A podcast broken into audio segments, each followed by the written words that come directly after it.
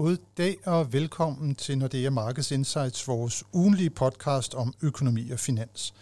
Det er fredag den 6. oktober. Mit navn er Helge Pedersen. Jeg er cheføkonom i Nordea, og i dag er jeg i studiet sammen med Jan Størup Nielsen. Velkommen, Jan. Tak. Vi har været igennem en uge, som har været præget af store bevægelser på de finansielle markeder.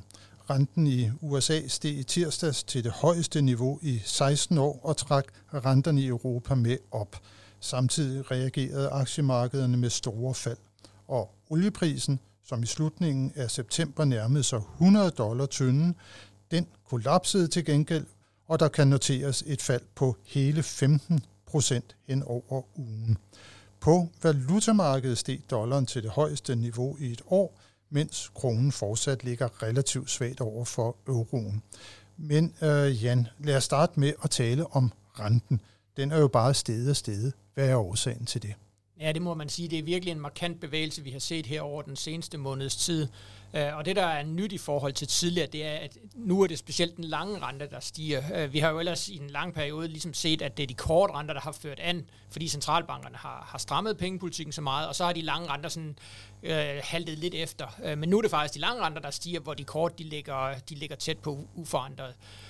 Og det i hvert fald, eller et af, et af argumenterne for, hvorfor det sker, det er det her med, at flere og flere de indser altså nu, at, øh, at renterne kommer til at ligge højt i en lang periode. At øh, det er ikke bare sådan et midlertidigt fænomen, men vi skal faktisk vende os til, at, øh, at vi skal have de her højere renter i en længere periode fremover. Og når vi så snakker højere renter, igen, når hvis vi kigger på situationen øh, herhjemme, hvad er det så for et niveau, og hvor længe skal vi regne med, at de kommer til at, at ligge derfor på et eller andet tidspunkt, også når centralbankerne igen begynder at sætte renten ned, så må der vel også ske en reaktion også i de, de lange renter. Ja, og det er også derfor, at altså, vi har i vores prognose, at, øh, at det ikke kommer til at fortsætte det her opadgående pres. Vi mener faktisk, at, øh, at vi er meget, meget tæt på toppen. Hvis vi ikke allerede har set toppen i, i den her uge, så skal vi øh, stille og roligt lavere. Men igen, det bliver sådan en meget gradvis bevægelse. Der vil stadigvæk være en, en forholdsvis høj inflation. Vi har stadigvæk de her ekstremt stramme arbejdsmarkeder, både i USA og Europa. Øh, så det kan godt være, at den lange rente kommer til at falde, øh, og det har vi i vores prognose. Øh, men igen, den kommer slet, slet ikke til at falde til de niveauer, vi havde inden inden alt det her det begyndte. Og hvad er det sådan for nogle mere måske strukturelle forhold, så der kan være med til at holde renten over de niveauer, som vi ligesom havde vendet ja. os til, fordi de var jo også ekstremt lave. Øh, men, men hvad er det for nogle forhold, øh, der jo sådan kan strukturelt give anledning til, at vi skal vende os til højere renter? Ja, fordi det er jo, det er jo en vigtig pointe, at øh, altså, de niveauer, vi, vi tror, vi skal ned på, jamen altså, det er jo dybest set ikke nogen, nogen lave niveauer, når man sådan kigger historisk sammenhæng på det. Det er bare fordi, vi kommer fra den her ekstrem, eller det her ekstremt lavrente miljø, at vi måske synes, at, at renterne er Altså, højere. det er ikke så høje niveauer, som vi skal ned på. Nej, nej, nej. I et historisk perspektiv. ja, ja, det, ja. Jamen, ja, ja. Øhm, men, øh, men der er mange strukturelle ting, og jeg, jeg synes specielt det her, der sker på arbejdsmarkedet, det er virkelig vigtigt. Øhm, altså nu har vi, specielt i Europa, er vi jo en periode, hvor, hvor økonomien, aktiviteten begynder at, at gå nedad, og alligevel så har vi den her ekstremt lave arbejdsløshed. Vi kan også se det her hjemme. Øh, jamen arbejdsløsheden har stort set aldrig været lavere, beskæftigelsen bliver ved med at stige. Øh, så det er rigtig meget det her stramme arbejdsmarked, og når arbejdsmarkederne er stramme, jamen så betyder det jo, at lønvæksten, den er, den er forholdsvis høj. Øh, det kan vi se både i udlandet og herhjemme. Og når lønnen den stiger relativt kraftigt, jamen så vil det også være med til at holde inflationen op. Øhm, så, så det her stramme arbejdsmarked, det er virkelig en vigtig faktor i at forstå, hvorfor at, øhm, at vi skal vende os til, at renterne de, øh, de permanent kommer til at skulle ligge højere. Men nu, når vi snakker om sådan om afmatning i, i økonomierne, og på et eller andet tidspunkt, Jan, så vil det vel også slå igennem på arbejdsmarkedet. Nu har der jo været lønforhandlinger mange steder, vi ved, at i år og til næste år, der bliver der tale om, om, om, om relativt høje lønstigninger. Mm. Men hvis vi kigger længere frem i tiden, kan der så ikke være noget, der kan tale for, at også at lønvæksten den begynder at aftage, også hvis inflationen rent faktisk øh, kommer, kommer under kontrol igen? Jo, og, og jeg tror heller ikke, at, at lønstigninger på 4-5 procent, det er sådan det nye normale. Øhm, slet slet ikke, netop fordi, som du siger, vi får den her afmatning, og vi får også lavere inflation, så lønmodtagerne vil også være villige til at acceptere øh, mindre lønstigninger, fordi inflationen også kommer ned. Øh, men vi må også bare sige, altså udviklingen på arbejdsmarkedet er nok noget af det, der har overrasket os allermest her over det seneste års tid. Øh, jeg havde i hvert fald troet, at når centralbankerne de satte renten så kraftigt op, som de har gjort, øh, jamen så ville det have udløst et, et betydeligt større stigning i, i arbejdsløsheden. Øh, men igen, altså de, de tal, vi får fra arbejdsmarkedet, og specielt det amerikanske arbejdsmarked, jamen de bliver bare ved med at overraske positivt. Øh, og så der er helt sikkert nogle strukturelle faktorer, der har, der har ændret sig. Og det er jo det, som vi så skal holde rigtig meget øje med øh, fremadrettet. Men du siger altså, at vi er ved at have nået en top på de lange renter herhjemme, men vi skal så kun regne med, at de falder sådan lidt mere drøbvist. Ja, lige præcis. At det bliver sådan et moderat fald herfra, øh, og så så langt ud i fremtiden, som, øh, som vi ligesom kan, kan se. Altså, så det bliver, øh, det bliver sådan en, en øh, moderat lavere renter, og, og som du siger, det der vil trække det, jamen det er jo det her med, at centralbankerne, de begynder øh, vi tror, når vi kommer ind i sådan midten af næste år, så begynder de at, at kunne lave rentenedsættelser øh, fra den europæiske centralbank og også fra, fra vores egen nationalbank. Og det vil jo især udløse fald i de korte renter, men det vil også være med til at trække de, trække de lange danske renter nedad. Hvor langt skal de, de centralbankrenterne så ned i Europa, Jan? Øh, Jamen det, vi, det scenarie, som vi kigger ind i, det er, at øh, den europæiske centralbank, de har en rente nu, lige nu på 4, øh, og så siger vi fra midten af, Uh, næste år, så begynder de uh, at kunne sætte renten ned med en kvart uh, procentpoint ad gangen, og det vil de så kunne gøre hver kvartal uh, frem, mod, frem mod udgangen af 2025. Uh, så det vil selvfølgelig være, være noget lavere renter, men, men igen, uh, selv når vi kommer mod udgangen af 2025, så vil vi jo stadigvæk have en, en forholdsvis høj rente i ECB, der vil ligge markant over uh, de her negative renter, vi havde inden coronapandemien.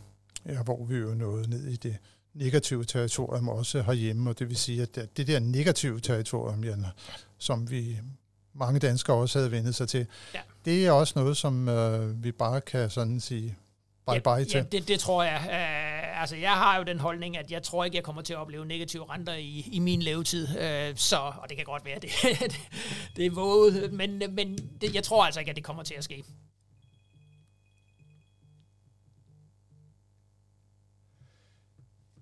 Det bliver jo rigtig, rigtig, rigtig spændende at, at se, Jan, øh, om det er sådan, så vi kommer tilbage til, øh, til negative øh, renter igen. Jeg tror det personligt heller ikke. Øh, jeg har hele tiden ment, at det var sådan noget, der i virkeligheden også har været temmelig usundt for økonomierne, at det er, at man har negative øh, renter.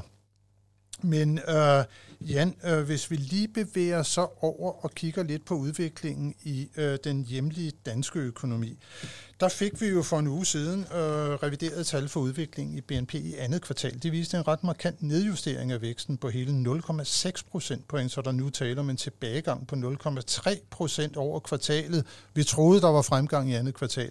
Hvad dækker den øh, udvikling egentlig over? Ja, det var lidt en streg i regningen, at, øh, at vi fik den her, og det er jo faktisk en, en stor revision i forhold til det, som vi normalt uh, ser fra, fra Danmarks statistik. Øhm, og man kan sige, at en af grundene til, at øh, vi fik den her negative vækst, det var faktisk, at de var ude og, og sige, at vi importerede meget mere i anden kvartal, end, end det vi tidligere har troet. Så det var med til at, at, at trække væksten ned. Øh, men når vi sådan kigger ned, ned i underkomponenterne, altså, så er det jo stadigvæk, synes jeg, et billede af en dansk økonomi, der stadigvæk har det, har det ganske fornuftigt. Øh, vi ser for eksempel sådan noget som bilsalget er virkelig, virkelig stedet kraftigt. Øh, jo meget på grund af at et stort, en stor stigning i salget af elbiler, så, så det er ikke sådan, at danskerne er skræmt fra videre sans i forhold til, til, til den aktuelle udvikling. Vi ser faktisk øh, sådan en fornuftig fremgang, vil jeg sige, stadigvæk i, i mange af underkomponenterne.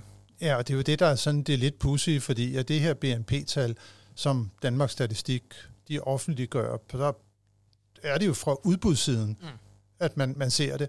Og det er der, der er blevet nedjusteret, og, og, og det skyldes jo så hvad? Jamen altså, det, der, der er sådan forskellige, øh, forskellige dele af, af de, her, øh, de her komponenter, der, der er med til at trække det ned. Men jeg synes stadigvæk, det vigtigste, det er sådan det overordnede billede, at, at vi fik de her overskrifter om, at nu var dansk økonomi i negativ vækst, og vi risikerer jo faktisk, når vi får øh, tallene for tredje kvartal, at det også vil være negativ vækst, og så vil vi få de her overskrifter om, at, at dansk økonomi er, er i recession. Men igen, altså når vi ser fundamentalt set på det, så har dansk økonomi det stadigvæk øh, ganske fornuftigt. Og meget af det, det skyldes jo selvfølgelig også vores medicinalindustri, der, der brager afsted, når vi industriproduktionen i Danmark klarer sig markant bedre end i, i stort set alle andre lande. Øhm, så jo, det var selvfølgelig en streg regning, at vi fik de her negative væksttal, men, men jeg synes heller ikke, man skal lægge mere i det, end, end det er. Nej, for eksempel det, at der var en højere import af gas, Ja. end som man øh, egentlig i første omgang havde, havde ventet. Ja.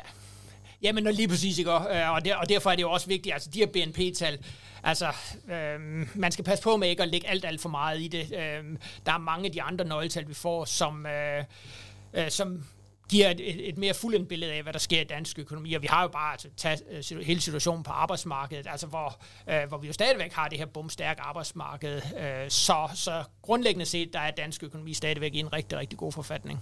Ja, netop arbejdsmarkedet, ja. der kan vi jo godt konstatere også, at der er jo en lidt, lidt en afmatning øh, på, på vej. Ikke? Altså beskæftigelsesfremgangen, den er ikke helt så udtalt, som den var det tidligere, og arbejdsløsheden er også begyndt at stige en lille smule. Hvad, hvad, hvad tror du, vi skal vente os øh, fremadrettet på, på, på, på den situation? Ja, men vi skal nok, øh, vi skal nok se, at, at den udvikling kommer til at fortsætte, og jeg kunne sagtens forestille mig, at vi kommer til at opleve, at beskæftigelsen faktisk kommer til at falde, øh, når, vi, når vi kommer nogle måneder længere frem, og arbejdsløsheden vil også blive ved med at stige. Men igen skal man jo bare stadigvæk huske på at det i et lidt længere perspektiv. Altså vi står i dag med en, en rekordhøj beskæftigelse. Der har aldrig været så mange i beskæftigelse i Danmark, som, som vi har, har lige nu. Og arbejdsløsheden, selvom den øh, kryber en smule højere, jamen, så ligger vi jo stadigvæk for, formentlig under det, som man ligesom vil sige er det strukturelle ledighedsniveau. Vi har stadigvæk mange virksomheder, der, der har ledige stillinger slået op. Øh, så, så jo, tingene går bestemt øh, ned i tempo, men vi skal også bare huske på, jamen det er jo sådan set også det, der er meningen med de her kraftige rentestigninger, som centralbankerne har lavet. Det er jo faktisk for at, at få økonomien ned i tempo, fordi man,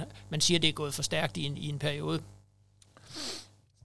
Det bliver i hvert fald også noget af det, som vi kommer til at øh, holde meget nøje øje med måned for måned, hvordan det går på det hjemlige arbejdsmarked.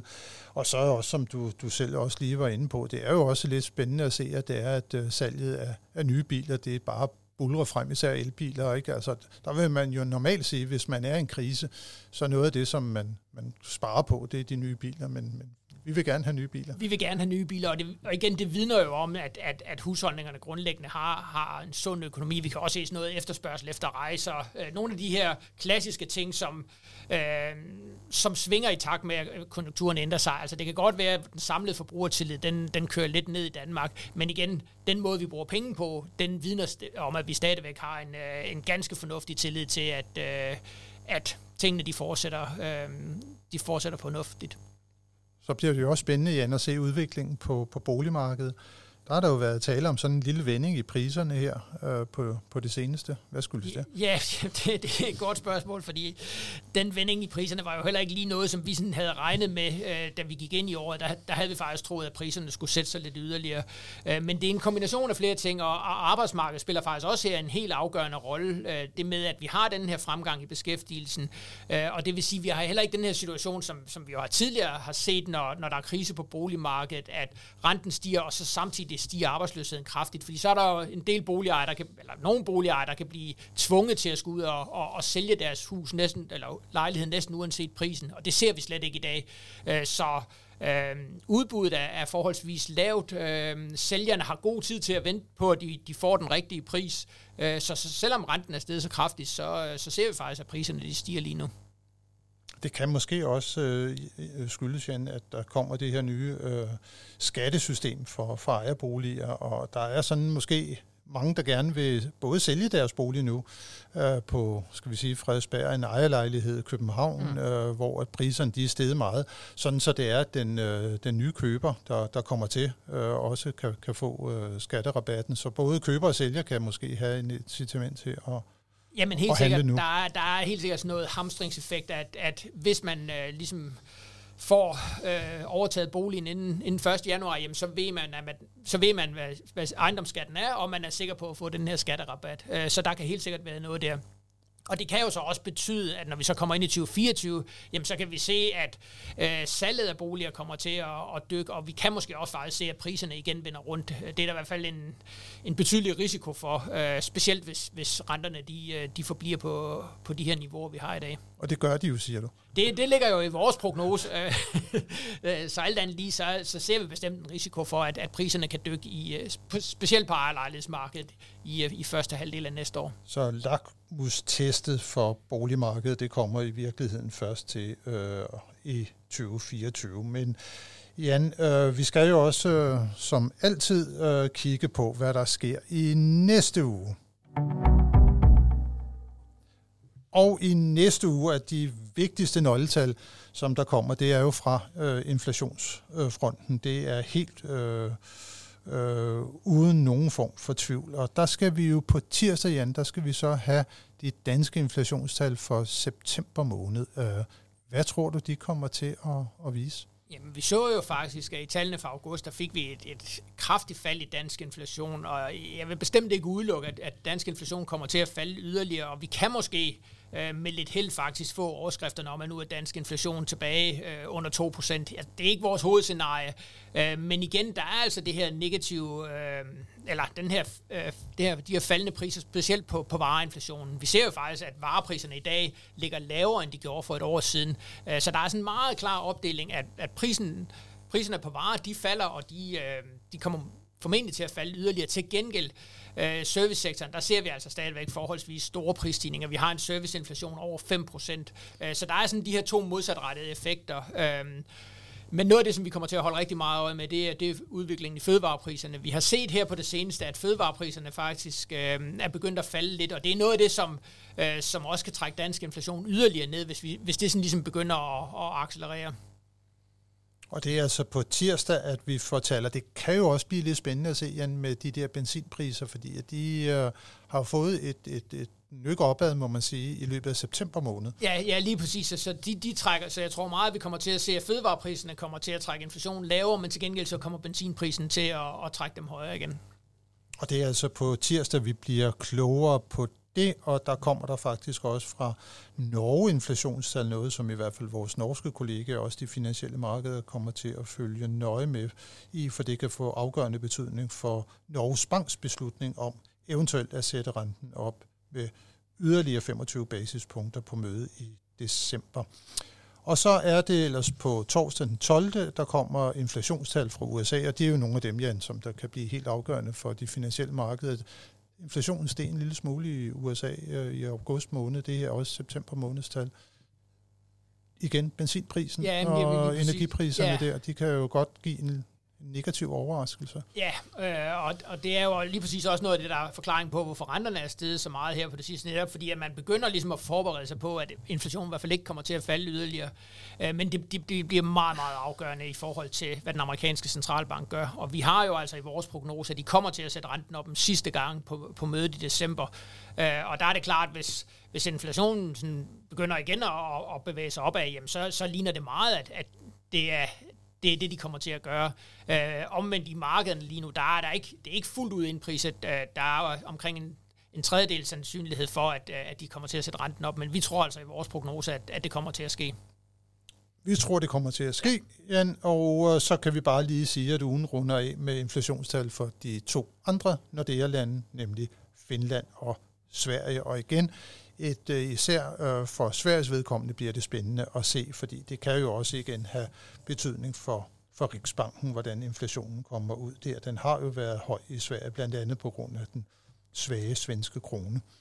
Så det bliver altså en uge, hvor der især bliver fokus på inflationen, men tak Jan for at være med i dag, og tak til alle jer, som har lyttet med. Det håber vi, at I også vil gøre, når vi er tilbage med nyt fra de finansielle markeder igen i næste uge. Thank you.